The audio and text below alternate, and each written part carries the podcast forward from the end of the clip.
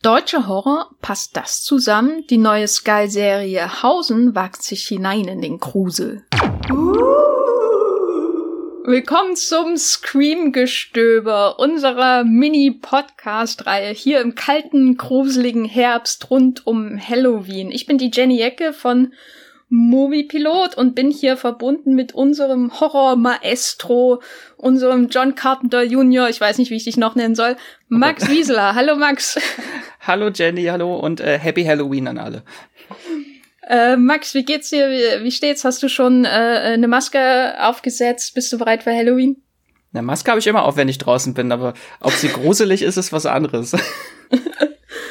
ähm, du hast heute nicht nur Hausen, eine neue Sky-Serie, mitgebracht, sondern noch einen schönen Bonus. Worum geht's denn da? Genau, wir haben heute einen ganz besonderen Podcast, der teilt sich nämlich in drei kleine Teile. Äh, einmal unsere kurze Besprechung von Hausen und dann gibt's als Bonus noch hinten dran ein Interview mit dem Regisseur von Hausen, Thomas Stuber, wo ich dann so ein bisschen mit ihm über Horrorserien, das Horrorgenre rede und die Einflüsse von Hausen. Und dann gibt's noch so einen kleinen Spoilerteil am Ende, der ist auch nochmal extra gekennzeichnet, keine Angst, wo wir über das Ende und eventuelle Fortsetzungen von Hausen reden noch. Dann würde ich sagen, gehen wir ins Eingemachte. Und meine erste Frage ist, Hausen-Serie, wie viel hast du davon bisher gesehen? Ich habe alles davon gesehen. Wie viel gibt's denn davon? äh, davon gibt es acht Folgen bei Sky äh, ab heute. Äh, also gibt's schon jetzt zu gucken. Äh, und die sind alle so um die 55 Minuten lang. Okay. Und worum geht's? Ganz spoilerfrei? Ähm, also erstmal, dass es die Serie basiert auf einer Idee oder ist erschaffen von äh, Till Kleinert und Anna Stöber, Stoeber, ich hoffe, ich spreche sie richtig aus. Äh, Till Kleinert, Till Kleinert kennt man, der hat den Film Der Samurai gemacht, der war ganz cool. Ähm, und inszeniert ist die Serie von Thomas Stuber, den kennen wahrscheinlich auch deutsche Filmfans. Der hat äh, in den Gängen inszeniert oder den Tatort Angriff auf Wache 08, wo wir wieder bei John Carpenter sind.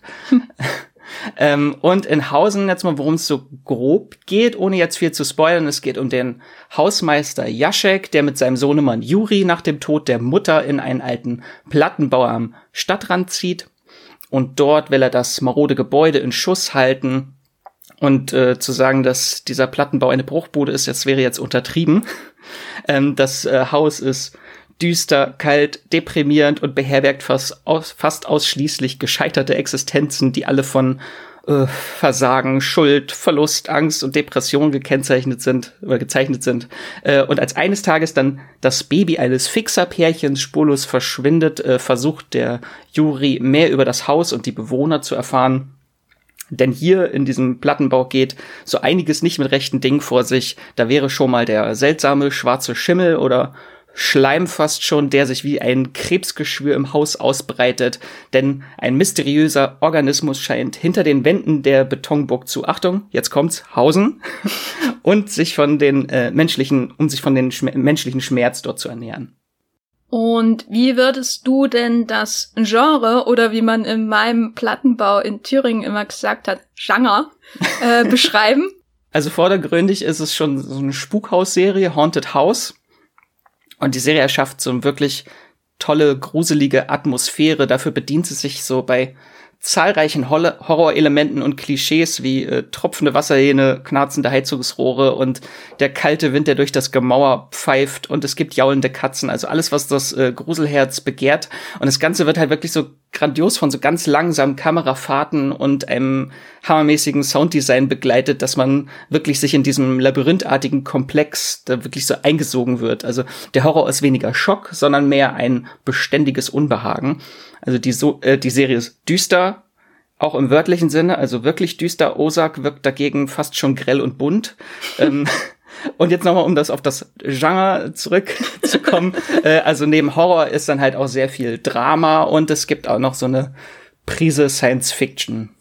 Das klingt auf jeden Fall mal interessant, aber ich jetzt äh, würde nicht unbedingt denken, ah, deutsche Serie Horror, das gehört zusammen, das gehörte schon immer zusammen, das wächst zusammen. Ähm, wie, wie äußert sich denn das spezifisch Deutsche in der Serie, falls es sich denn darin äußert? Wie, wie sieht deutscher Horror aus? Erstmal, deutsche Horrorserie, gab's da überhaupt schon welche? Also so wirklich prominente gibt's ja jetzt gar nicht so. Ich weiß wirklich. nicht, Weinberg war so ein bisschen Mystery-mäßig. Das zähle ich nicht als Horror, das war Wein, Weinterror, oder? Gut, dann war das nur für mich gruselig. Also erstmal würde ich sagen, Horror beziehungsweise Angst ist ja universell. Das ist ja nicht unbedingt jetzt was Deutsches. Deswegen die Serie spricht eigentlich schon sehr universelle Themen an und vordergründig halt die Atmosphäre. Aber so wirklich deutsch wird die Serie erst dann so durch die deutsche Lebensrealität, die dort abgebildet wird in diesem Mikrokosmos Plattenbau. Äh, unterschwellig ist sie auch etwas ostig, würde ich jetzt mal sagen. Also es gibt schon am Hauseingang so ein sozialistisch anmutendes äh, Steinrelief äh, oder es gibt das äh, Stockwerk 88, da kann man sich jetzt denken, äh, welche Bewohner dort hausen. Und generell ist so das Thema der Serie so kollektives gesellschaftliches Scheitern, so eine tiefgespaltene Gemeinschaft, in der sich jeder isoliert und dadurch angreifbar macht für dunkle Mächte, die sich an Ängsten labt. Und ich habe es ja vielleicht schon erwähnt, ich komme ja so ein bisschen aus, aus dem Süden von Ostdeutschland und äh, habe auch im Plattenbau gewohnt, wobei der, glaube ich, nicht so hoch war wie, wie der in Hausen. Muss ich mich da jetzt auf Ossi-Klischees gefasst machen ähm, oder ist, äh, kann ich da sorgenfrei reingehen? Ist das eigentlich sowas typisch Ostiges, äh, Plattenbau? Gibt's also, eigentlich überall. Also der Begriff Plattenbau, der ist, glaube ich, sehr stark mit Ostdeutschland verbunden, weil die Bauweise einfach damals ähm, durchaus neuartig war und so wie Lego-Steinchen überall in allen möglichen Formen aufgebaut werden konnte. Ja. So, dass es einfach solche riesen kastenförmigen Wohnhäuser gibt mit 20 Stockwerken, das ist nicht spezifisch ostdeutsch. Ja, also in der Serie ist es auch nicht spezifisch ostdeutsch, also der Plattenbau, wo er steht, das ist nicht namentlich, ist nicht verortet wirklich. Das ist so ein bisschen wie bei Dark, äh, die Stadt, jetzt habe ich Winden, äh, die ist ja auch nicht jetzt wirklich verortet irgendwo in Deutschland und der könnte eigentlich überstehen, aber es wird schon so ein bisschen äh, klar, dass es in Ostdeutschland stehen könnte. Allein schon durch die Location, wo gedreht wurde. Das Ganze wurde gedreht in äh, einem alten Regierungskrankenhaus der DDR in Berlin-Buch. Und das Ganze haben sie dann komplett saniert und umgebaut zu diesem düsteren, labyrinthartigen Komplex. Ähm, und halt die ostdeutsche Lebensrealität wird schon sehr unterschwellig eingepflegt in der Serie. Aber es ist jetzt nicht vordergründig ostig. Also, also es gibt ja. Niemand, niemand sechselt, wollte ich sagen. Genau, das wollte ich gerade fragen. ähm, gibt es denn andere deutsche Serien, die vielleicht nicht unbedingt Horrorserien sind, weil davon gibt es ja nicht so viele, die du mit ähm, Hausen vergleichen würdest? Also gibt es überhaupt deutsche Horrorserien? ähm, ich glaube, so wirklich vergleichbar jetzt nicht direkt. Vielleicht so ein bisschen von der Atmosphäre, dieser schwelenden Atmosphäre, vielleicht Dark noch, aber das ist ja nochmal ein ganz anderes Genre. Das ist ja Science-Fiction-Zeitreisen. Darum geht's hier nicht. Und wenn wir über die deutschen Grenzen hinaus schauen, an welche Serie musstest du als erstes denken jetzt international, als du Hausen geschaut hast? Oder vielleicht auch ein Film, kann ja auch sein. Ich versuche jetzt mal nicht zu schummeln, weil ich kenne ja jetzt äh, die Inspiration der Serie, die hört ihr dann später noch in dem Interviewteil. Aber so an was ich tatsächlich so viel denken musste, war Spuk in Hill House einfach von dieser düsteren Atmosphäre und das Ganze auch noch so sehr doppelbödig ist. Also es ist äh, unter der Textebene noch viele Deutungsebenen, die man rausziehen kann, dass es um psychische Probleme geht und äh, psychische Krankheiten. Äh, da hat es mich sehr an Spuk in Hill House erinnert, aber hier gibt's keine versteckten Geister, keine Angst. Äh, und an was mich sehr erinnert hat, ist, wo wir jetzt beim Film sind, an Shining. Allein schon von der äh, Story, ein Hausmeister äh, wird verrückt und alles ist kalt und der Wind zieht durch das Gemäuer. Das hat mich schon sehr an Shining teilweise erinnert. Äh, ich hatte die ersten zwei Folgen auch schon vor einiger Zeit geguckt, wo es noch draußen fast 30 Grad warm war und trotzdem hatte ich äh, bei dieser Serie durch die Atmosphäre so eine Kälte gespürt, dass ich eigentlich meine Heizung anmachen wollte. ähm, und sonst halt, äh, was mich hat mich noch ein bisschen an Twin Peaks erinnert, teilweise so von den skurrilen Charakteren, die dort beleuchtet werden und äh, auch sehr viel Stranger Things, eine bestimmte Sache zumindest hat mir an Stranger Things erinnert, aber das äh, spoilere ich jetzt nicht. Gut, na jetzt bin ich aber gespannt. ähm, wir haben jetzt viel über das Genre äh, und oh Gott, das werde ich nie wieder wegkriegen. Äh, das Genre oh, und den Inhalten, die Atmosphäre gesprochen. Aber gibt es denn Schauspieler, die gelegenheitsdeutsche TV-Zuschauer erkennen würden in der Serie? Da hast du mich. Ich bin ja der Gelegenheitsdeutsch. Ich, bei den deutschen Schauspielern bin ich nicht so bewandert. Aber natürlich in der Hauptrolle äh, als Vater Charlie Hübner. Den kennt man aus allem. da jetzt irgendwie, äh, zuletzt zumindest hat er in Lindenberg, macht ein Ding mitgespielt und in diesem Dreiteiler Unterleuten und ganz viel anderes. Fällt dir noch was ein, wo er mitgespielt hat? Der, ich weiß nicht, ob er es noch macht, war ein Polizeirufkommissar da im, in, in Mecklenburg, glaube ich. Okay. Einer von den ganzen Polizeirufen. Genau. Äh, und sein Sohn ist äh, von Tristan Göbel gespielt. Und den kennen viele halt aus äh, Chick, da war einer der beiden Hauptrollen, oder in Fuck You Goethe 3 hat er mitgespielt. Ähm, und als verrückter Hobo nenne ich ihn mal, ich weiß nicht, wie, der, wie die Figur heißt in der Serie, spielt äh, Alexander Scher unter ganz, ganz viel Bart und Haaren und Make-up. Äh, und der hat ja schon brilliert in Gundermann, da hat er ja Gundermann gespielt, was ja auch wieder ostig ist, wieder beim Ostthema sind. Äh, in Slowborn hat er mitgespielt, diese Virus auf der Nordseeinsel-Serie von diesem Jahr. Äh, und zuletzt, glaube ich, auch Enfant Terrible hat er auch mitgespielt. Ja, da, stimmt. Der ist doch der aus ähm, Sonnenallee, glaube ich sogar, in seinen ja. ersten Rollen.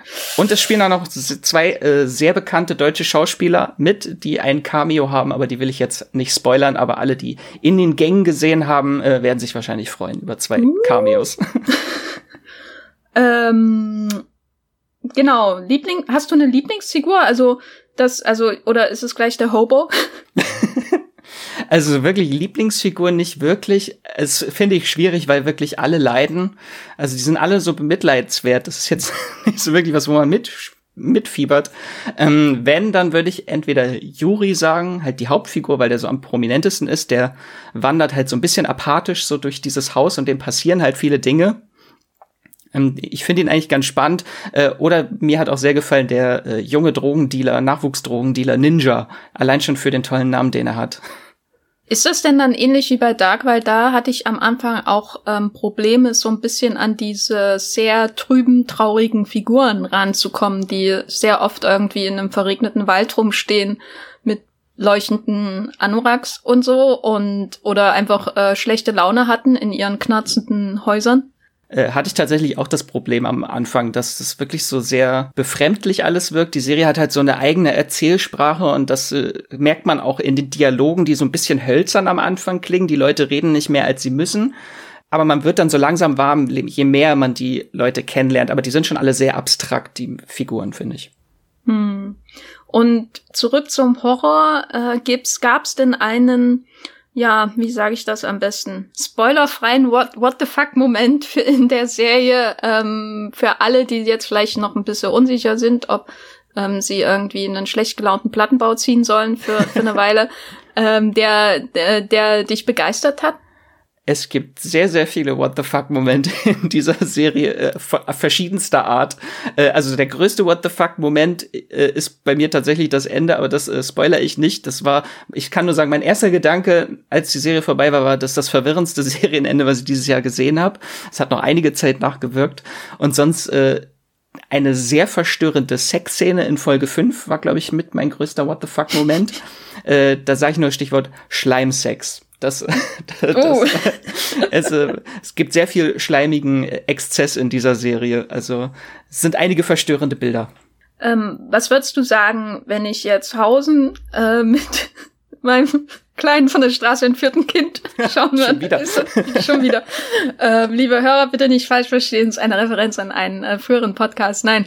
Ähm, ab wie vielen Jahren sollte man Hausen schauen? Mm, also ich würde schon eher sagen ab 16. Also nichts für Kinder ist, ist schon sehr verstörend teilweise und es gibt auch eine sehr blutige Szene, die würde ich jetzt nicht einem äh, Kind ab zwölf zumuten. Okay, da wird der Gorehound äh, natürlich dann wieder neugierig. Also, sonst ist es eher nichts für Gorehounds, aber so, es gibt eine Szene, die ist schon, da, da habe ich, uh, dachte ich, uh, das, das können Deutsche, das ist ja toll. Hast du denn jetzt Lust auf einen ähm, sozial distanzierten Airbnb-Urlaub in einem ostdeutschen Plattenbau? Oh je. Nur wenn es an den Wänden nicht schimmelt und die Heizung funktioniert. Aber insgesamt würdest du die Serie schon empfehlen? Auf jeden Fall. Also ich finde, es ist eine der besten Horrorserien des Jahres und die kommt auch noch aus Deutschland. Also wenn das mal kein äh, Gütesiegel ist von mir. Ist das jetzt eher snackable oder schwere Kost? Ich würde es nicht am Stück snacken, ich würde schon sagen, das ist eher schwere Kost. Allein schon wegen der Thematiken, die dort angesprochen würden. Da ist so viel Leid und Depression, das möchte ich mir, glaube ich, nicht acht Stunden am Stück angucken. Ich habe auch eine Folge pro Tag gesehen und habe mich trotzdem einziehen lassen können von der Atmosphäre, aber ich würde es, glaube ich, nicht am Stück gucken. Dafür ist es halt ein richtiger Downer, glaube ich, sonst. Und wenn Hausen ein Essen wäre, hm, was wäre es denn? Ich stelle mir jetzt irgendwas Schimmeliges vor. Ich glaube auch so ein schleimiger Eintopf, den man zu lange in der Küche hat offen stehen lassen, wo der schon ein pilziges Eigenleben entwickelt hat. Und ähm, auf einer Mumipilot-Skala von eins bis zehn, wie würdest du Hausen bewerten? Mm, da habe ich der Serie tatsächlich acht Punkte gegeben von zehn. Acht Punkte, das ist schon äh, äh eine gute Hausmarke. Mein Horrorherz ist, äh, wurde erwärmt, obwohl es so kalt ist. Und schimmelig, oh. Jetzt nochmal zusammenfassend. Also, ich glaube, auf das erste habe ich schon die Antwort. Lohnt sich Hausen und wenn ja, für wen? Ja. äh, also, es lohnt sich auf jeden Fall für, ich würde jetzt mal sagen, anspruchsvolle Gruselfans, die nicht den schnellen Schock erwarten, sondern sich von unheimlicher und düsterer Stimmung begeistern lassen können und muss ich auch dazu sagen, die Serie ist schon etwas schwer zugänglich oder kann sehr schwer zugänglich sein, weil es so abstrakt ist.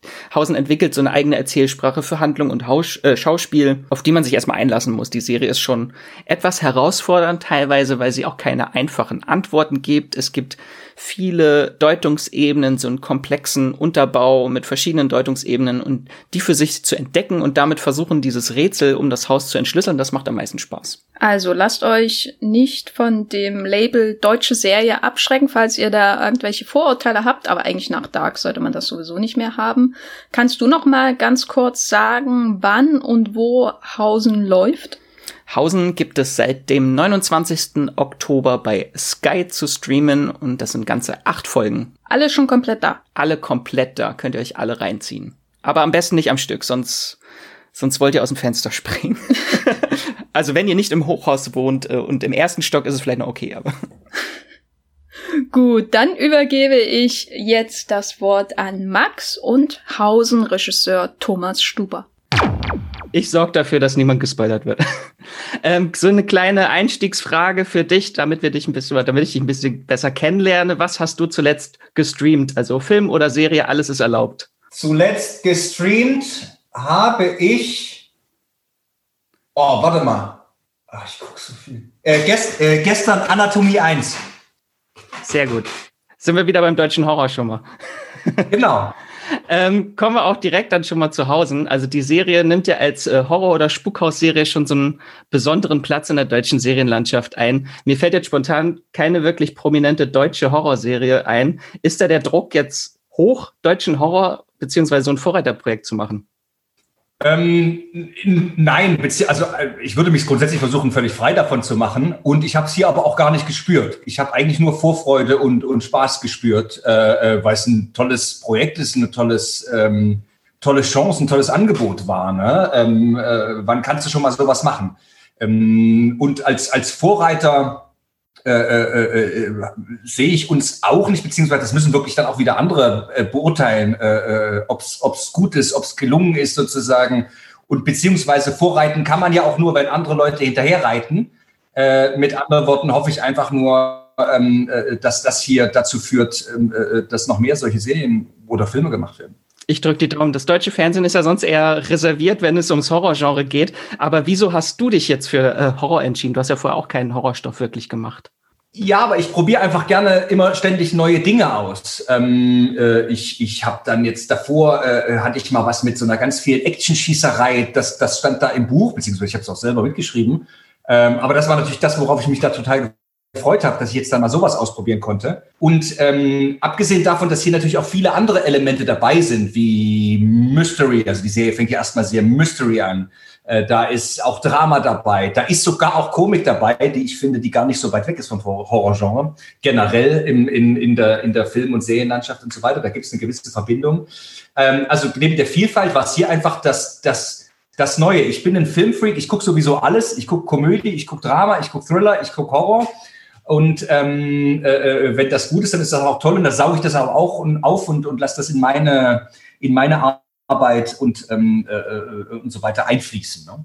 Ja, gab es denn sonst irgendwelche Herausforderungen oder Hürden, wenn man jetzt eine Horrorserie in Deutschland produziert? Also es klingt jetzt eher wie eine Frage für die Autoren wahrscheinlich oder für die Produzenten, aber es zieht sich ja eigentlich so durch alle Werk Gewerke durch wahrscheinlich. Muss man da viel, äh, musste da viel Überzeugungsarbeit geleistet werden?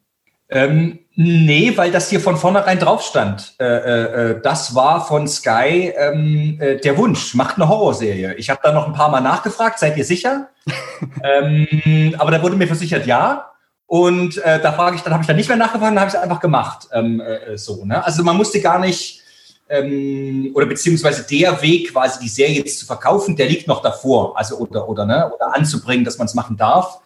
Ähm, äh, äh, äh, aber ich, das geht, das ist wirklich ein großes Kompliment auch an Sky, ähm, äh, dass sie das wollen, dass sie das wollten, dass sie das gemacht haben und dass sie uns dann aber auch so viel ähm, äh, Freiraum gelassen haben im Sinne von, dass man sich da auch, dass man einfach eine eigene Handschrift äh, reinbringen konnte sozusagen. So, und das finde ich ja bei den wirklich genialen Horrorsachen, das ist ja das, was immer die, den, den, das tolle Genre vom, vom Mainstreamigen oder habe ich schon gesehen oder das ist so, wie das ähm, eben unterscheidet. Ne? Ja, gab es ja dann bei den Schauspielern, musste da Überzeugungsarbeit geleistet werden, sonst, äh, die haben ja wahrscheinlich auch nicht so viel Horrorerfahrung. Deshalb hatten die aber alle Bock. Ja. Ähm, und das finde ich ist auch wieder eine große Qualität von Hausen, ähm, dass da Spieler mitmachen, die man erstmal nicht mit Horror assoziiert.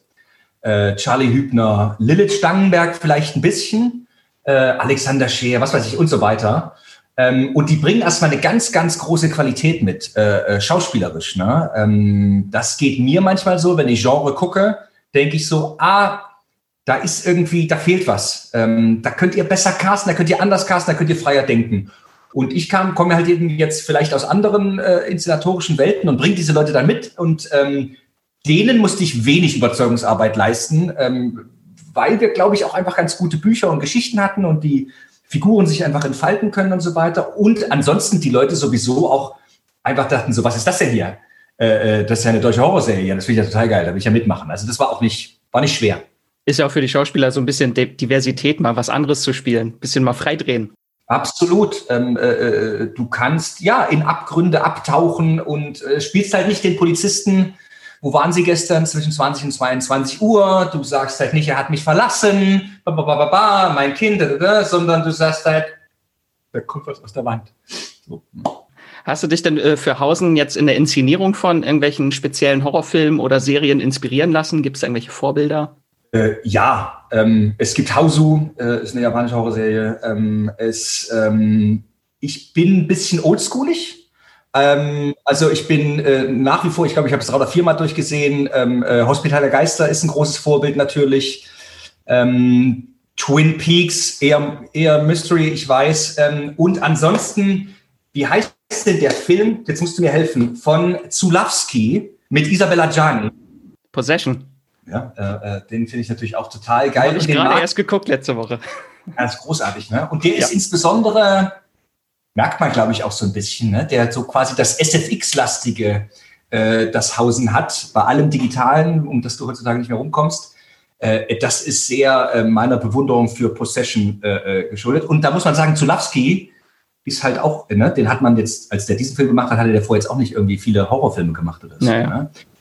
Aber ich äh, gucke mir auch jede Stephen King-Verfilmung an und irgendwas und so weiter, you name it. Das waren jetzt nur mal so ein, so ein paar. Kann ich total unterschreiben. Das ist ja auch äh, Possession, so ein, lässt sich nicht so ganz eindeutig in ein Genre fassen oder hat so ganz viele verschiedene Genres, die zusammenfinden. Das findet man ja bei Hausen auch, finde ich. Das finde ich so toll auch an dem, an dem, an dem, an dem Possession-Film sozusagen. So, du kannst dir nicht richtig greifen und der ist sehr, sehr klug. Und das ist ja, wenn ich das, ne, also das ist ja das Geniale am, am, am Genre, was ich finde, dass man oftmals dann Dinge in der Metaebene, jetzt äh, äh, Night of the Living Dead oder sonst irgendwas, in der Metaebene Dinge transportieren kann auf so eine unaufdringliche Weise. Gesellschaftskritik und sonstiges, ne? die dir im Drama total lästig wären, die so die Story bestimmen würde, wo jeder sagen würde, oh, äh, äh ist jetzt aber dröge, ist trocken, ist sonst irgendwas, ist vielleicht deutsch.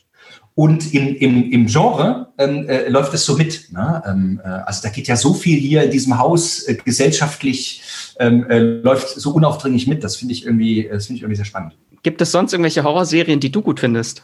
Außerhausen, das zählt jetzt nicht. ähm, ich habe mich gerade ein bisschen schwer mit Swamp Thing getan. Den habe ich gerade angefangen, die neue, eine neue DC-Serie auf Sky. Ähm, das war nicht so mein Ding. Ich fand aber ganz toll, äh, wie hieß die letzte Stephen King-Verfilmung mit dem australischen Regisseur, äh, äh, äh Schauspieler, äh, mit Ben Mendelssohn. The Outsider. The Outsider. Ich mochte The Outsider sehr gerne. Äh, das fand ich, fand ich sehr, sehr, sehr, sehr gut gemacht. Ansonsten, wie gesagt, Hausu ist hoffentlich ein Begriff. Ja, ähm, den habe ich, hab ich auch hier auf Blu-ray stehen zu Hause. Ja, mega schräg und äh, ähm, sehr, sehr geil, auf jeden Fall. Kommt daher das Katzenjaulen in, äh, in Hausen, oder?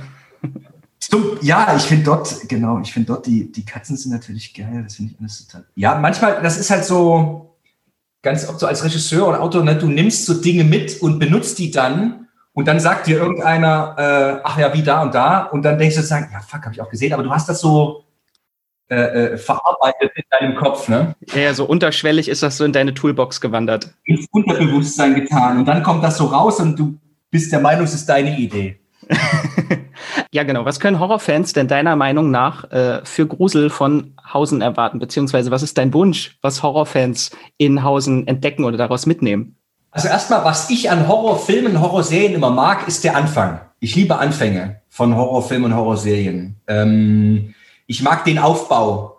Äh, ich kann, ehrlich gesagt, für mich kann es gar nicht spät genug losgehen mit dem Gore.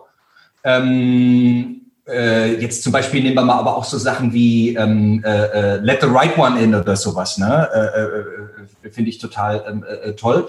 Deshalb, ähm, was ich hier auch einfach mag, ist so ein Stimmungsaufbau in der Exposition, also sozusagen so am Anfang so, ne? Du weißt, da kommt noch was.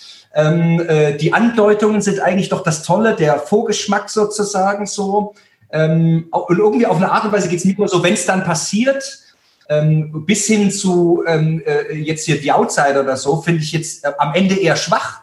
Äh, ich finde den Anfang und die Mitte toll, am Ende eher schwach, weil man sagt sozusagen, ja, was denn jetzt dafür jetzt das Ganze? So baut sich mal auf. Also, und das ziehen wir bei Hausen auch relativ lang. Das ist jetzt mal so der Bereich, den ich Mystery nennen würde. Ich auch sehr, äh, äh, sehr gern mag. Ansonsten, äh, Hausen wendet sich meiner Meinung nach an Horrorfans, die das Genre kennen das spielt mit Versatzstücken, äh, äh, die jeder können muss sozusagen so. Das spielt aber auch, oder das ist auch für Leute quasi, die mh, hm, ähm, ja auf eine Art und Weise schon alles gesehen haben, sich ein bisschen auch sozusagen äh, äh, darüber lustig machen, ist der falsche Ausdruck, aber ruhig auch sozusagen mit einer gewissen Distanz das angucken können. Ähm, äh, äh das das, das fände ich gut. Und, und natürlich so Genre-Mix, ne? Also wer jetzt so richtigen Slasher-Horror erwartet, ähm, der wird wahrscheinlich ein bisschen enttäuscht sein von Hausen. Äh, das, das ist es nicht so. Ne? Es ist alles mögliche andere. Und ansonsten halt so an die, an die Oldschool-Fans, all die, die ähm, heutzutage, ähnlich wie es mir geht, äh, in so einer digitalen Glattheit äh, ein bisschen was vermissen, weil Horror wahrscheinlich, ne, das hat eben was mit SFX und, und, und Real und so weiter zu tun. Und eben aber auch mit der Einladung, das meine ich jetzt gerade, und auch mit Possession und so weiter, so, ähm, dass man auch sagt, ja, ich weiß, dass das kein Oktopus ist. Aber das ist ja auch scheißegal. Das meine ich. Ne? Und an, an, so ist das bei uns auch. Ähm, und am Ende kommt ja sogar noch Sci-Fi rein. Also äh, ist ja auch noch dabei. Also wir haben, wir haben alles in diese bunte Tüte gepackt. Und muss ich noch sagen, also für alle, die die Gewalt wollen, gibt es auch eine Szene. Ich glaube, das ist in Folge 7. Äh, die ist schon sehr blutig. Welche ist? Hat mit einem Messer und einem Bild zu tun. Okay, wirklich. du, das, das gibt mir Hoffnung. Man denkt halt immer als Regisseur, mit dem man da anfängt, sozusagen, ach, ist das, ist das Horror? Sind wir Horror genug? Kommt, die haben doch alles gesehen, aber das gibt mir dann Hoffnung. Das ist gut. Genau, wo wir schon gerade bei Horror in Hausen sind, ähm, das Haus durchzieht ja so ein ekliger schwarzer Schleim. Das ist jetzt wahrscheinlich eine persönliche Frage von mir, weil es mich interessiert. Woraus besteht dieser Schleim und wie viel davon habt ihr benutzt? Ähm, äh, äh den also den Schleim gibt es in unglaublich vielen Varianten. Bis dahin, dass es den auch digital gibt. Bestimmte Einstellungen sind auch digital gemacht. Damit ein großes Chapeau an unsere VFX, ähm, äh, die das wirklich wahnsinnig gut hat nachempfinden lassen. Ähm, ansonsten habe ich gesagt, wir brauchen sehr unterschiedlichen Schleim an die SFX äh, für die unterschiedlichsten Gelegenheiten. Wir brauchen dickflüssigen, wir brauchen dies und das. Ähm, wie genau die Konsistenz da ist, ich hatte ein paar Mal so ein bisschen das Gefühl, dass ich in ähm, ähm, Ghostbusters bin, so vom vom, also es war so ein bisschen so das, was normalerweise zu Halloween, was so grün ist, ne? Was ja. so klebt. Diese Masse. Das war die Konsistenz. Es stank nicht, man hat es wahnsinnig schwer abgekriegt, aber ich musste nicht so viel davon abbekommen. Immer wenn der da war, dann hatte ich Gummistiefel an. Du hast einfach nur andere damit überschüttet dann. Ja, natürlich. Oder überschütten lassen und so weiter. So, na klar, ne. An dieser Stelle mache ich eine kurze Unterbrechung und spreche eine kleine bzw. große Spoilerwarnung aus, denn im nächsten Teil meines Gesprächs mit Thomas Stuber sprechen wir noch kurz über das Ende von Hausen, was das alles zu bedeuten hat und wie es in einer zweiten Staffel weitergehen könnte. Wenn ihr Hausen noch nicht zu Ende gesehen habt, dann hört am besten an dieser Stelle auf und hört später nochmal rein. Hier nochmal Spoiler, Spoiler, Spoiler und jetzt geht's weiter dann würde ich jetzt auch schon in den Spoiler-Teil kommen. Hier spreche ich dann nochmal extra eine Spoilerwarnung dann aus. Gibt nämlich ein paar Fragen, die mir auf der Seele brennen, wenn man, da, wenn man die Serie ja. zu Ende geguckt hat. Also ich finde das Ende von Hausen klasse. Also ich glaube, es gab dieses Jahr kein Serienende, das mich so verwirrt zurückgelassen hat. Danke. Sehr gut. Im positiven Sinne. Also ich habe tagelang noch über das Ende nachgedacht äh, und ich hatte niemanden, mit dem ich drüber sprechen kann. Deswegen jetzt bist du da. Jetzt, jetzt bin ich da. Ich bin da. ähm, das Ende gibt ja jetzt keine eindeutigen Antworten, was, was natürlich die Serie so faszinierend macht, weil sie auf, sich dadurch auf verschiedenen Ebenen lesen lässt. Aber wenn ich jetzt dich fragen würde, was bedeutet das Ende? Gibt es, also gibt es jetzt hinter dem Kulissen oder im Team eine feste Antwort, was jetzt wirklich mit Juri passiert ist, oder hat jeder seine eigene Theorie? Also ich glaube, ähm, wir sind ja im Spoilerbereich, ähm, beziehungsweise ich weiß, dass das äh, Lebewesen, das Besitz von dem Haus ergriffen hat, extraterrestrischen Ursprungs ist. Und äh, dieses Wesen ähm, äh, zieht sich zurück. Äh, wie es reisen kann, das weiß ich nicht. Äh, es ist auf alle Fälle nicht menschlichen Ursprungs, diese Art des Reisens, wie die auch immer funktioniert. Ähm, äh, und das geht zurück in seine, in seine Heimat. Ähm, äh, das ist eben diese ferne Galaxie. Und dahin äh, nimmt es den Juri mit. Ähm, wie es dann weitergeht, werden wir sehen. Gibt es da noch eine Sci-Fi-Serie dann? Sci-Fi-Spin-Off? Ja, ich, ich persönlich, wenn die Serie, na, müssen wir mal gucken sozusagen. Ich glaube, dass da schon Potenzial ist für einen Vater, der jetzt weiß, aber keiner glaubt es ihm, äh, äh, dass sein Sohn noch irgendwo da ist. Und äh, irgendwann wird äh, äh, sich das Glas bewegen äh, äh, äh, oder die Tasse sozusagen so ja. und sein Sohn wird, also das wäre jetzt das Potenzial, also das würde ich jetzt weiter ausschöpfen und äh, dann ähm, äh, kommt der Sohn natürlich zurück, hat Kräfte gewonnen, äh, äh, die ja, das ist ja trotzdem böse, hat Kräfte gewonnen und da ist glaube ich auch so ein schöner Struggle möglich äh, zwischen dem guten Juri und dem bösen Juri, der jetzt äh, übermenschliche Fähigkeiten hat. Das wäre nämlich meine Frage. Gäbe es schon Pläne oder Wünsche für eine zweite Staffel oder meinst du, würde eine Fortsetzung das Ganze wieder entmystifizieren? Also ja, jede Fortsetzung entmystifiziert dann. Ähm, ich glaube, es gibt hier Potenzial und deshalb wollte ich das auch so machen. Ich wollte eben, also das ist auch sozusagen zum Beispiel Outsider oder so. Ich wollte genau so ein Ende schreiben, äh, was so ein bisschen Kubrick 2001 ist und so weiter, was dich eben, und das ist doch toll, den Zuschauer zurücklässt wow, what the fuck, was war das? Äh, äh, anstatt ähm, die, die Antwort enttäuscht mich, oder? Ähm, und abgesehen davon gibt es natürlich äh, schönes Potenzial wieder, weil es die Geschichte nicht abgeschlossen ist, sondern sie kann zurückkommen in einer noch fantastischer Art und Weise, als wir die ähm, in Deutschland äh, bisher für möglich gehalten haben. Und ähm, aber genauso könnte ich mir auch noch eine zweite Idee, die ist eher so True Detective mäßig, nur von der Art und Weise, nicht vom, vom, von der Story her quasi, dass man jetzt eine zweite Staffel ansetzt, die den Style, den Geruch von Hausen hat, äh, vom SFX, vom Aussehen, von den Figuren, Charakteren und so weiter, aber eine völlig neue Story in dieser Welt, in dieser, sagen wir mal, in diesen Gesetzen äh, äh, äh macht. Das wäre natürlich auch ein Königsweg, es so zu lösen. Das fände ich auch spannend. Es gibt ja bestimmt mehr als ein Alien in Deutschland.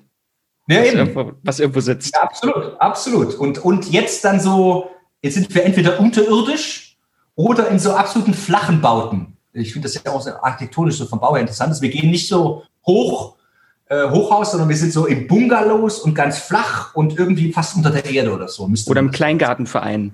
Ja, ja, super, Kleingartenverein, ja. Sehr, genau. Du, ich schreibe schon mal das Drehbuch dann. Ich bin dabei. Das, das waren tatsächlich auch schon all meine Fragen. Ich danke dir. Vielen lieben Dank für das Interview und ich wünsche dir und natürlich auch Hausen viel Erfolg und dass möglichst viele Fans noch lange sich von Hausen gruseln lassen. Cool. Ich danke euch. Mach's gut, Max. Ciao. Mach's gut. Das war auch jetzt schon unser letztes Scream-Gestöber im Oktober mit Hausen. Ich hoffe, ihr habt einen guten Überblick über die deutsche Spukhaus-Serie bekommen und hattet Spaß mit unserer kurzen Besprechung und dem Interview. Wenn ihr Feedback oder Themenwünsche für uns habt, schreibt uns gerne eine E-Mail an podcast.moviepilot.de oder bewertet uns gerne bei eurer Podcast-App wie zum Beispiel Apple Podcast, iTunes oder Podcast Addict. Wir freuen uns über jede Bewertung und jede Rezension von euch. Ich wünsche euch noch ein schönes Halloween, fröhliches Gruseln und streamt was Schönes.